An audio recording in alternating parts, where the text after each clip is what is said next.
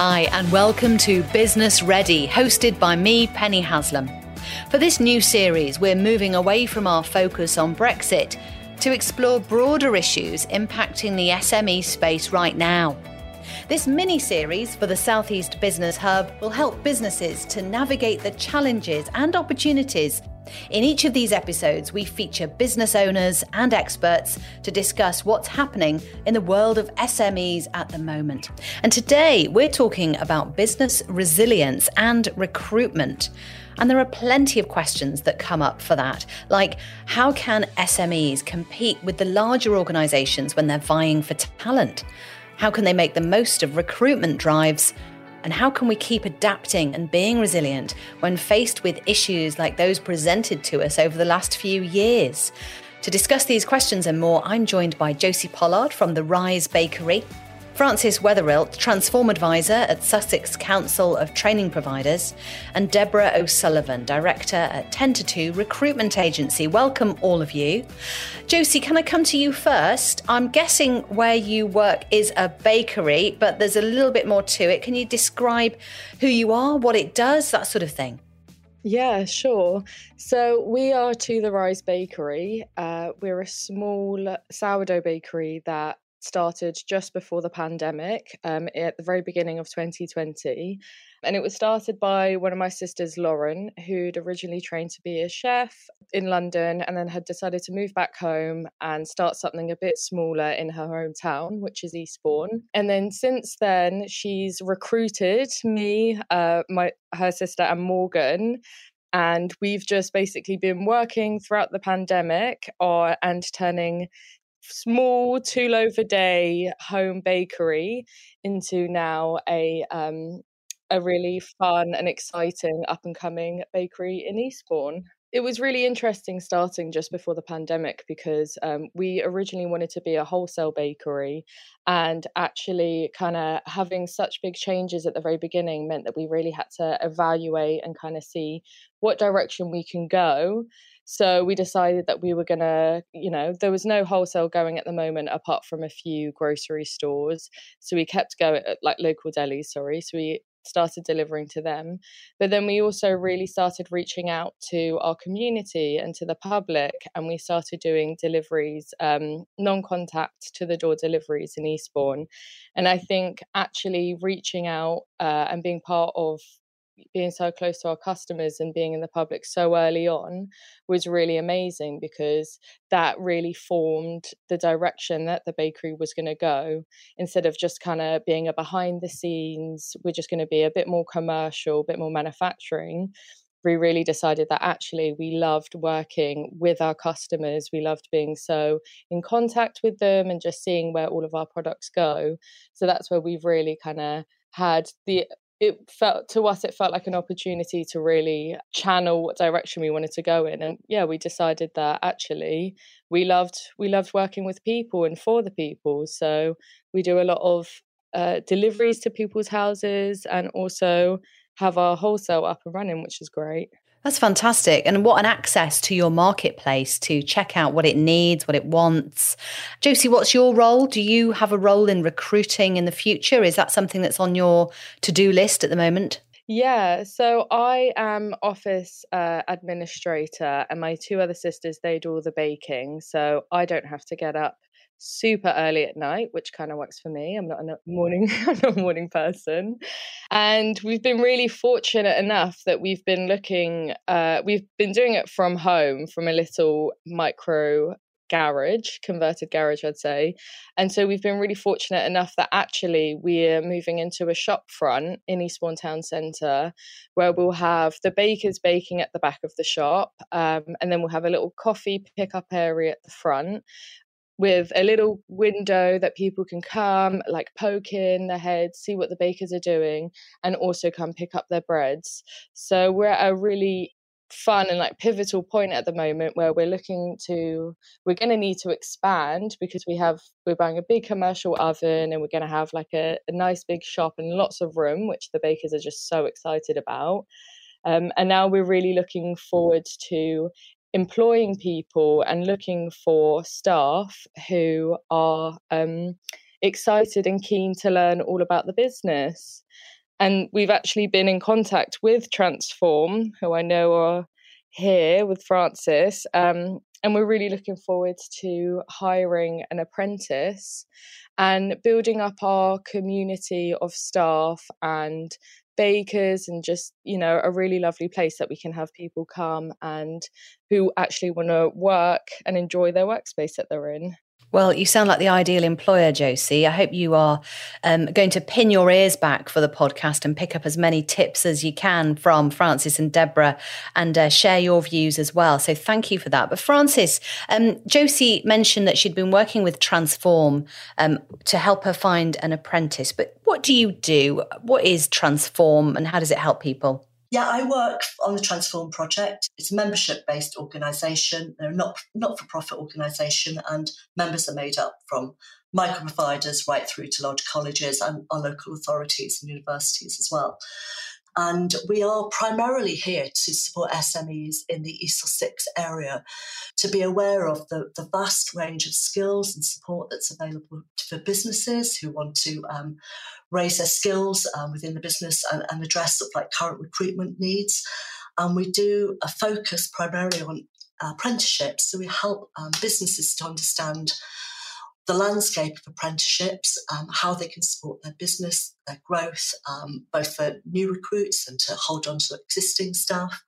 And we handhold them through that process of finding out whether they're right for them, what it means to them, their business, and right through to the point of the outcome of bringing somebody on board. So, um, yeah, Josie, um, Josie said we've got a relationship where we're supporting to the rise, and we um, we started that relationship right back at the beginning of when Transform started, which is the beginning of 2020. And we're, we're here for three years and we're here for when Josie's ready to pick up the reins again and to start looking at taking on an apprentice. So, um, very flexible support, ongoing support to SMEs within East Sussex, and that's what the project is providing. What a fantastic resource. That sounds brilliant. Thank you, Francis. Deborah, you're a director at 10 to 2 recruitment agency. Why 10 to 2? What's all that about? Is that the time of most interviews? um, hi, Penny. No, it's not actually. We get interviews at all sorts of times of day, but 10 to 2 was set up um, about 14 years ago now. We're based in Hertfordshire, but we have offices across the south of England, and we specialise in flexible part time and remote working. So um, the 10 to 2 is just supposed to represent the fact that actually, if you're looking to work part time, then actually 10 to 2 of the hours you're definitely available. Of course, that's not always the case. Um, we work on roles that are um, 9 to 5 but four days a week or full time but all fully remote. Um, and equally we get roles that are you know sort of eight hours a week so yeah, so the 10, the 10 to 2 is just meant to signify the fact that it's flexible. Just comparing ourselves to what Francis does, um, we we work with professionals, highly skilled professionals, sort of anything from senior administrators through to finance directors, accountants, HR managers, um, most of whom have got sort of 10 years plus experience in their field. Because of our specialism, we tend to find most of our candidates are female. But interestingly, more and more, particularly since the pandemic, we're seeing more men registering. So I think there's this general move that people are looking for more flexibility in general to create a work life balance. Yeah.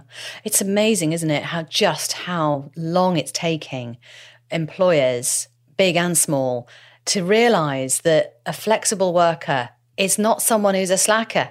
Quite the opposite. They're probably going to be more loyal, uh, more diligent, more, you know, more focused on their work when they're doing it. Oh my goodness, it does beg a belief. But yeah, certainly things have been, there's been a catalyst, hasn't there? Um, we don't need to go into that, but we know what that was. Um, okay. So thank you all. Um, I just want to focus on some of the challenges to do with the recruitment space and resilience. I mean, we're dubbing this the kind of business resilience and recruitment the two go hand in hand in a way, don't they? And we've seen a lot of businesses shed staff and then try and recruit. Um, not ch- not found that easy in certain sectors.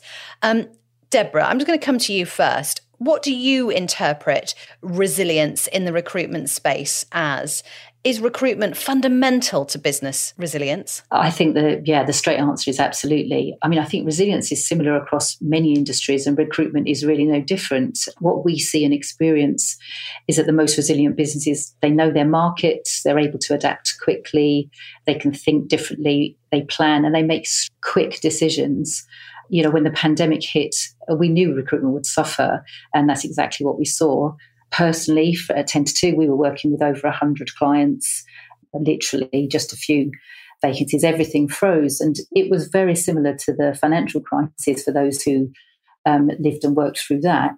Um, and what we saw was those those clients and businesses that had had experience of it previously um, were actually quicker to respond. You know, they immediately protected their cash flow. Um, they used the government schemes to help them with their furloughing of staff, um, supporting them with grants. So I think I think re- recruitment and resilience go hand in hand um, because as soon as there's any problems on the horizon, you have to manage your team and you have to think about how you're going to resource whatever business you're running at that particular moment in time. So Deborah mentioned there, Francis, about skills, not necessarily massively experienced, but at least with the right skill set from the right places. How have you worked with people over the last couple of years in the resilience piece um, to help their businesses via recruitment? Okay, so through the Transform project, what we do and what's what employers have been really appreciative of is we do a needs analysis. We look at where they are, where they want to get to, and how they're going to get there. And through that process, we identify where the skills gaps are, where the um, the the people's gaps are as well in terms of recruitment, and we'll either help them down the route through apprenticeships and bring that skill set and that opportunity to um, offer a really good employment opportunity to to people out there. Picking up what Deborah said, you know, you've got to do so much more than just stick an advert out there. You've got to really work hard to attract people into your business. There's a lot of competition and an issue with um, supply at the moment, staff.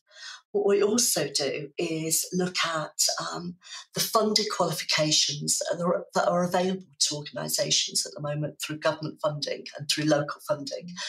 And so that might be um, just to you know to give that extra depth of, of training through a level two or a level three qualification so we've worked with um, a cross sector of organisations from hospitality through to health and social care through to um, charitable organisations who've also struggled recently with their, um, raising the profile of the skills. So one of the um, charities that we worked with, where we were able to um, help them to recruit in the business through apprenticeships, we were then also um, through through those conversations, helping them to identify level two qualifications that help to upskill their existing staff members and bring that additional skill set. And that was through um, team leadership, through IT um, based training qualifications, and through um, that will enable them to sort of like manage the change as well that's going on within their business, where they're having to adapt and become more IT savvy, more digital savvy. So, Josie, um, I dare say that your experience of having to be resilient and building a business from the middle of a pandemic um, has given you a huge amount of skills at being resilient, both as individuals, sisters, but also as a business. And so, are you looking forward to the next phase of To the Rise Bakery? Yeah, so we're really looking forward to the next phase um, because we've had not only has have we been successful enough to be really fortunate to move into a shopfront premises, uh, but we've also had really good feedback from the community, and I think and our customers and i think that's something that we really do try and take on as much as possible. Obviously there are some instances where we do feel like you know you can't take everything on because then otherwise you're going to be pulled in lots of many different directions. Um, but we do really try and listen and kind of what do people really like about it and like you know the consistency that they like as customers. Fascinating. And also, I'm very keen to understand what you're doing or what you anticipate you'll be doing in order to stand out yourselves in the marketplace when it comes to getting the right talent. Because you know it's it's a seller it's a buyer's market in a way isn't it the the staff are in short supply especially part-time lower paid end of things in retail and hospitality gosh you've got quite a challenge ahead. How are you going to meet that? That's the the thing about being a baker at the moment is you have to put in a lot of training and a lot of time in order to kind of get to a level. And because we're artisan everything is handmade. So you do kind of also need that extra bit of training. Just you've got consistency and all of your products are you know they look the same they taste great and everything.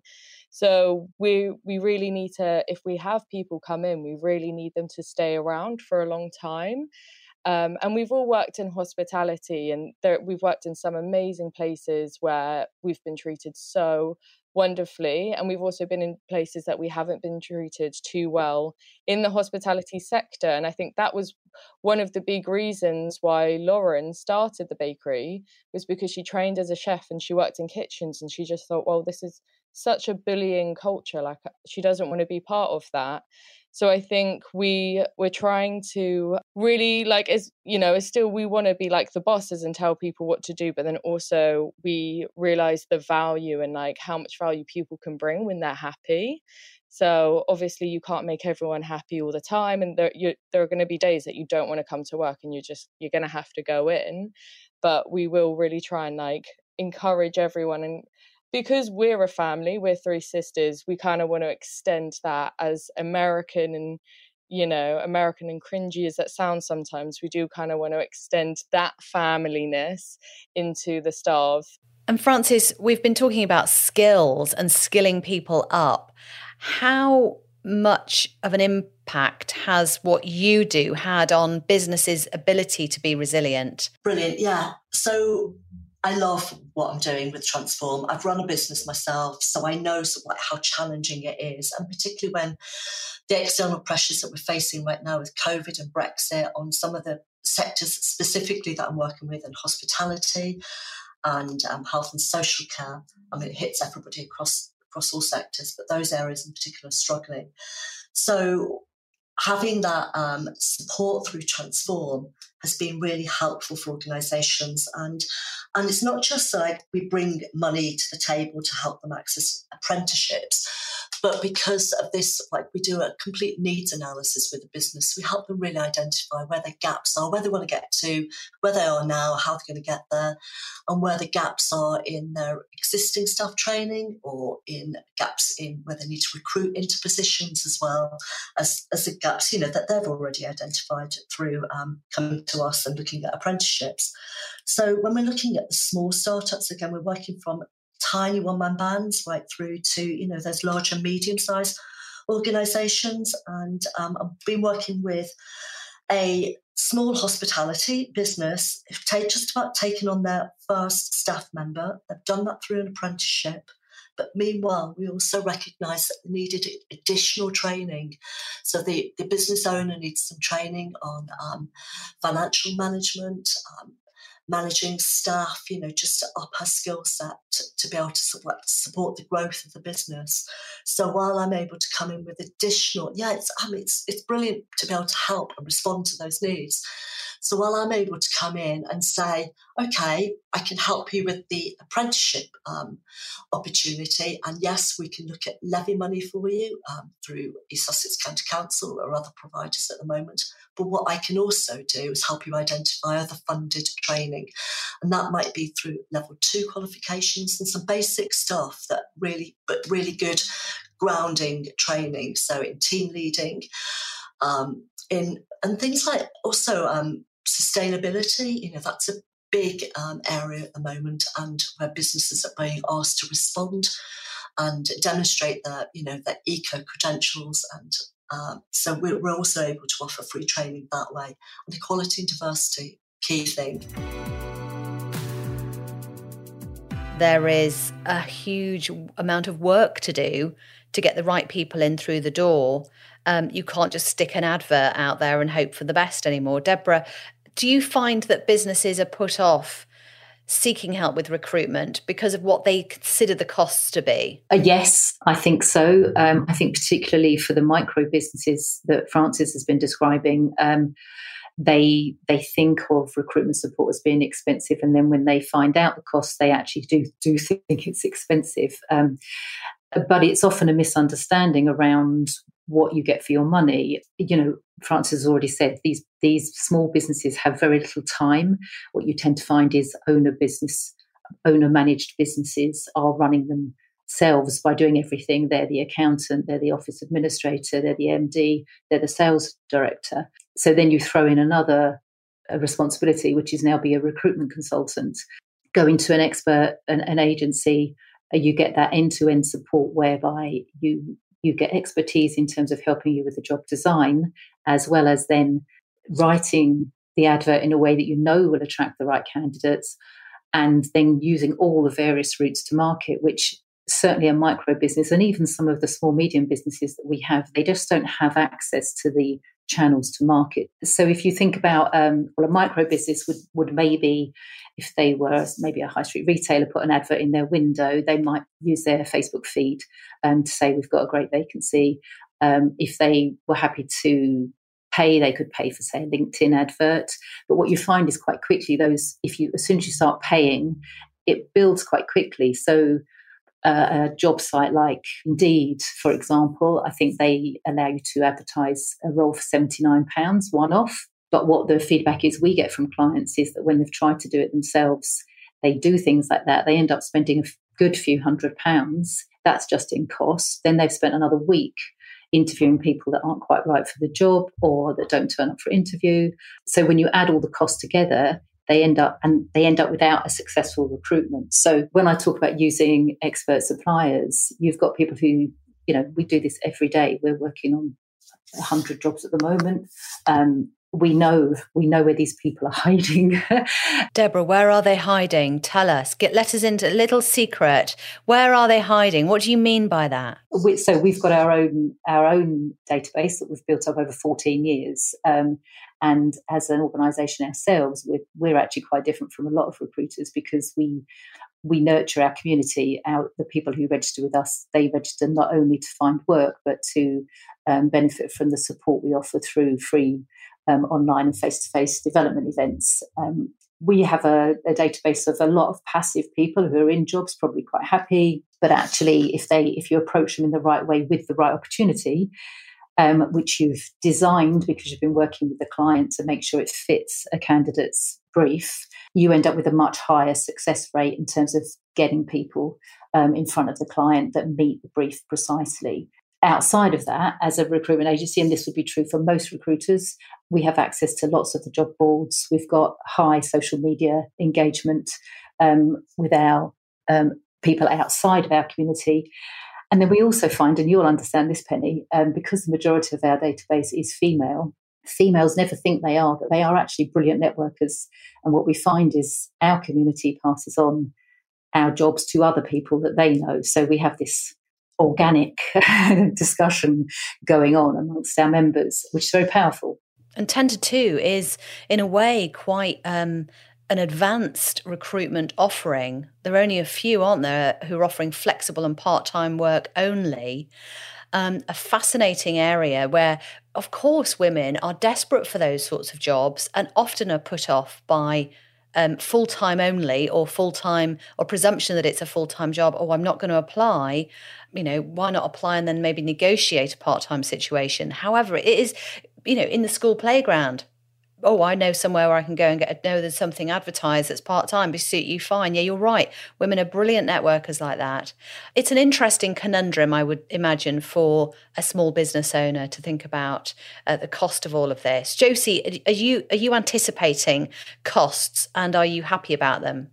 A lot of our business is on social media. Um, that's how we kind of got a lot of growth was through social media. So I think we would do things like maybe a local ad in the paper. Um, it kind of depends also who we want to target. So we would want to also target people who maybe are a little bit well, just anyone who's interested in being a baker. So we would do social media, Facebook. We've been quite lucky that we've had a few people also reached out to us and shown an interest in our bakery. So we're also kind of hoping, as was mentioned, that you know, women and people like to talk and connect and communicate. So if we did put something in our shop window we'll kind of spread the message out there, that um, the message could get passed along throughout our network. Deborah, I'm going to ask you to step in here. Let's get some free advice for Josie. Is her approach as a kind of let's test this out, see if it works, mini business experiments in recruitment a good approach, or is that going to waste Josie a lot of time? Do you know what? It, it will depend on how fortunate um, Josie is actually because it's a gamble. Because it, well, it sort of is because um, it's fine to to do that um, ad hoc organic approach, and particularly when it's very small and you're local and you've got customer facing environment, actually, you might well be able to find somebody like that. I think what people underestimate terribly is how long it takes actually from the point of even having interested candidates. The, the most we spend the majority of our time per vacancy on the screening of the candidates. So you, even if you you know you have a great response, you have 50 people interested, actually that's an awful lot of work to screen those CVs, to meet the 10 people or the five people you want to meet, to meet them again to make sure. Um, so uh, the the actual meeting of the brief and deciding the right characters and skill set you want is actually the the most resource hungry part of the recruitment process. And what we're finding, and I don't know if this is to do with cancel culture or just the candidate shortage. What we're finding is there's more and more candidates just don't show up for interview, say they're interested, get to offer stage and walk away. It, it's a very hit and miss market at the moment, and that can waste an awful lot of time. So if you've got somebody doing it on your behalf, um, yes, you're paying for that time, but at least you're not distracted from running your business. I mentioned in the introduction about SMEs competing with corporates for talent and if it's possible. Does it need to be possible? Do you think candidates are very well decided before they approach, you know, the, to the Rise Bakery versus the big Marks and Spencers factory down the road that does a lot of baking? Why shouldn't they just go and work there? You know, is that part of the competition for talent or is that nothing? Do we not need to worry about that? What we see is our clients will often we'll we'll screen a candidate, I think they're brilliant, uh, and then a client will say, "Oh, they're too corporate for us. We're a small business," and vice versa. So you get candidates saying, uh, "I've always worked in corporate. I think I have to stay in corporate. I prefer corporate." So it's almost like a bias, even if it's an unconscious one, that if your CV says that you've worked in big organisations, people think you won't be able to adapt, um, and vice versa. Corporates go, "Oh." You know, they've only ever worked in companies with 20 employees, they're not going to be able to cope with the size of us. Um, in my experience, candidates who have a mix are actually really, really strong because they've understood and had the, I, I call it corporate pedigree, where they've learned processes, um, structure, um, how to work across many, many stakeholders. And then if they've worked in a smaller business where you're literally doing everything on a shoestring, um, those people have, I think, something about them, you know, an edge. So for me, it's about whether the candidate is right for the business and whether their skills are transferable or adaptable. The, the competition, uh, to answer your very original question, competition from corporates, I think small, medium enterprises can react so much more quickly and are so much more agile with their decision making that actually I'm not sure. I'm not sure it's a competition or a, not an even playing field. What you find is corporates can pay more money, but their decision making is quite slow. Um, they'll often lose out to candidates who are in multiple processes because they just can't move fast enough with their decision making. And what we see is our small medium enterprise clients, um, you go back to them and say, look, she really wants to work for you, or he really wants to work for you, but needs a tiny bit more money and one day at home. And they go, yeah, no worries. and they'll literally do it on the phone to you. Yeah. Um, and that's, a, you know, that seals the deal for in, in many circumstances. So, so yes, there's competition, but it's not really, you can't really match it if you understand my meaning. I do. And Josie, I just want to come back to you. Has that free expert advice landed with you at all? Has it made you think differently about the way you might go about things?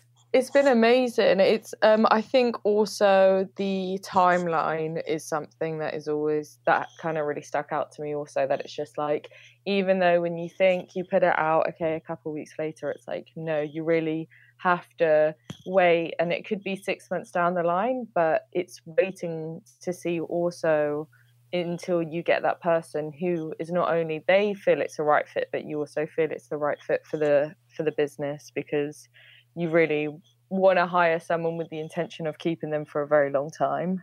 So, just to jump in there on Josie's point, there is another timeline which is really, really important. And we talk to our clients all the time about planning. If you know someone's on maternity leave, so they're going to leave in six months' time, or someone's going to be promoted in three months' time, leaving a gap to fill, um, or you know you're growing at such a rate that you need to recruit, you need to have a plan in place for at least 12 months. And if you use a supplier, talk to your supplier about that or talk within the team about it because what we're seeing is recruitment processes actually are slowing because people are in multiple processes. So a candidate might say, Yeah, I'm interested, but actually I'm interviewing next week, so can I just hold off? And what we're finding is lots of employers are extending notice periods and holding people to notice periods.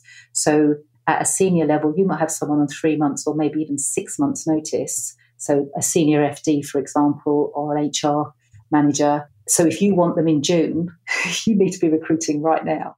That's what makes it costly, isn't it, to recruit individuals? Retaining is the is the place is the place to be. Josie, have you considered at all about the pipeline of talent? Um, you know, you're thinking about, yes, people leaving, giving you really good notice for maternity leave, or uh, maybe they've found something else and they're going to work their notice. But, you know, people going sick instantly or just deciding not to show up. That's the nature of your industry, isn't it? Um, feeding the pipeline of contacts that you have is probably part of the the work that you've got. I hate to add to your to do list, but um, is that something you've considered? Yeah, so I think no, we haven't really kind of thought of that at the moment, um, because we've just kind of been us three. Um, we're all also looking. We're going to take a couple months off before we move into the new space, so we are all also looking to train in all areas of the business. So if one of us three go down, um, if we have to take off time for sick or anything, then we can cover on that side. Uh, but no, not quite thought about you know, if that was to happen with staff, just kind of hoping that at least the one of the three of us will be well trained in every single area. That if we did have to kind of jump in for the time that we could, but in the future, we will. Um, yeah, really look at getting senior staff who are also a bit more versatilely trained that they can kind of, if they needed to lean into another job for the day, then they would hopefully be able to do that. Sounds like a good workaround. And the way your business sounds, I think you're going to have a waiting list of people wanting to work in your shop, and your bakery for sure. And Francis, so. filling the pipeline. I hope so too, Josie. Francis, filling the pipeline, um, helping careers progress in small businesses is centered around skills and training, isn't it? I would imagine that you've helped people stay in businesses by diversifying their skills. Absolutely. So we've been working with um, a, a, charity in the East Sussex area who support. They're a supported employment organisation and they support people with learning difficulties or autism into employment. And so, from their perspective, we've helped them recruit um, into a digital apprenticeship, so bringing that skills into the business, new skills into the business. Um, uh, but meanwhile, we've also helped them to um, upskill an existing member of staff into a senior leader level seven um, role as well. So to grow their talent within the business to support that that growth and the changing needs as well. I picked up on um, conversation about pipelines of you, you know, and how we access um, new new recruits first of all, with widening, looking at widening participation, looking at new pipelines for recruiting talent into our business, recruiting new staff into our business, and with um, apprenticeships, we've got us as a support, we, we're, we're not a recruitment um, organisation ourselves. Transform doesn't provide that, but that connection to training providers, they are used to helping to recruit into apprenticeships now. So they'll have an employment team sat within the college, or they'll have somebody specifically identified if it's a small training provider, to help the business recruit, to help them put their adverts together, the JD job descriptions together, the person specification. They'll also help them post it onto um, websites such as the National Apprenticeship website, which is where you might get parents of younger people or people of all ages who are looking for apprenticeship opportunities they will go to. We'll signpost to some of those job boards that Deborah mentioned as well. We'll signpost to Job Centre Plus, who are desperately trying to support um, businesses locally and are able to provide pre employment training solutions as well, which might help gear those people up and make them job ready. Going back to um, the, the wider pipeline um, pool as well. So Littlegate Farm is the, is the organisation that does the supported employment in East Sussex. And what they do is amazing. So they do pre employment training and they are also working with businesses themselves to help match their, their people that they're helping into employment positions. And then we kind of join them in that and give that extra advice, that guidance and funding if it's appropriate as well. So it's also about working together with other organisations. And I think Deborah alluded to that, where they've got a network of employers that they're working with and we're supporting each other. So, we've covered off the challenges for small businesses in the recruitment space, um, touched on resilience as a theme throughout, and we've looked at some very practical solutions and suggestions. Thank you for those. But I do want to end with a question to you around the future. So, jo- Josie, what are your recruitment plans for the next couple of years? How many staff are you going to get through the door? How's it going to go for you? What, what's your vision? So we've got a few branches of the business that we'll need to recruit in. Um, most importantly, we'll need to recruit and train some bakers. Uh, that will also give my sisters some time off, which will be fabulous. So we need bakers. We also do deliveries. So we'll be looking to recruit um, a delivery driver. And ideally, we would want someone who wants to work part time and loves driving around the county every morning. Um, and then we also would like to employ someone to work in kind of like cafe in front at house, front of house, and also um, looking at someone who would love to go and do markets again. Just has like a passion for just going and going to all lots of different markets across the across the county. A flyer with every loaf of bread, I think. That's the, the way to do that. um, and that I'm I'm assuming you're looking as the you know bulletproofing future proofing your business in terms of resilience as well is having this this growth vision for yourselves. Is that right? Yeah and we also we're at a point that we're growing um, quite a lot now and we also don't want to have too many growing pains. So we need to also have the support from people who are really passionate about working with us working in hospitality as well. I think hospitality has had quite a bad rep about also not being a forever job. People kind of see hospitality as a bit of a stepping stone, and we really want to show that it is a career and it is a really lovely environment to work in. So, yeah, we want to have people who can also who want to be part of our journey and our growth with us too. Fantastic. Francis, the future for skilling up, training, apprentices, is that a positive for you in terms of small and medium sized enterprises in the future? Absolutely. So, skilling up, training, doing that through apprenticeships is really going to help any business organisation and they're likely to stay with you. And there is a stat that's out there on the apprenticeship website that's 86% of employers said apprenticeships brought in the skills they needed and crucially, nearly 75% of apprentices stay on with their employer. And I think that's absolutely key right now. If you've got somebody good, you want to keep hold of them. My advice to um, employers looking to recruit right now would be to work with organisations like ourselves, work with the Transform Project, work with other business support services, make the most of what's available to you right now. But as Deborah said as well, and Josie alluded to, connect, it's building those local connections. um, through your own networks, and then also going to third party organisations like Careers East Sussex, building your networks with schools, colleges, um, and those local communities for your future because it's not just about addressing building resilience for right now it's about future proofing your business and developing those relationships in our local communities that will help us recruit in the future because this is not going to get better potentially. All right. And Deborah, the final word to you. If you can broad brush it for us, what are the key things for small businesses to think through in terms of recruitment in 2022? And could I ask you to give us a nod to the way that hybrid working is panning out and if that's got anything to do with the future of recruitment? Uh, we, have talked about the candidate shortage, and all the forecasts are saying that this is going to continue throughout and beyond 2022. So there's you know there's a few pieces to, of advice to keep in mind. Look at your existing culture and understand how you can protect your existing team. It's amazing when you ask some people, some companies, you know, why do people stay? Um, why are they happy? Why do they leave? Often companies don't really have a grasp of that. Um, but what you want to do is understand that and make sure you put in place plans so that to keep your top players happy.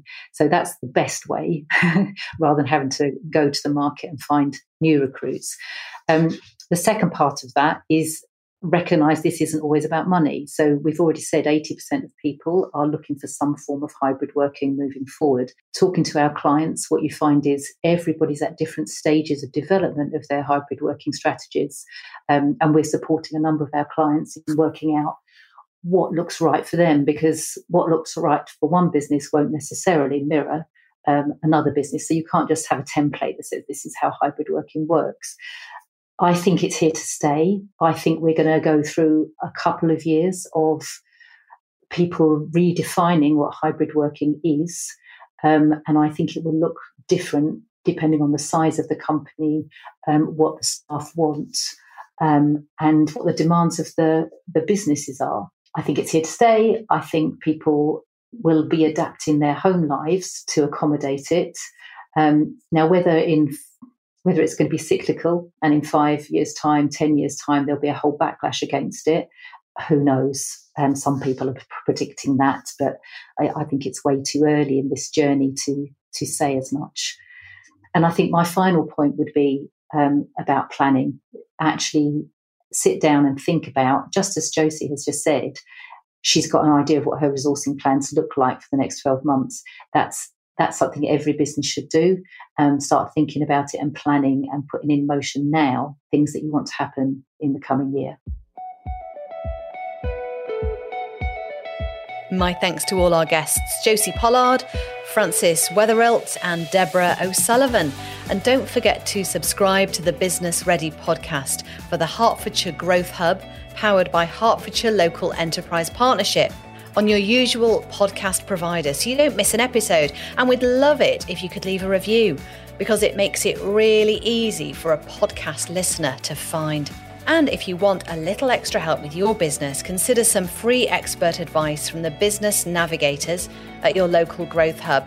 They helped over 30,000 businesses last year with grants and funding, international trade, skills, guidance, opportunities in training, specialist high growth support, and so much more.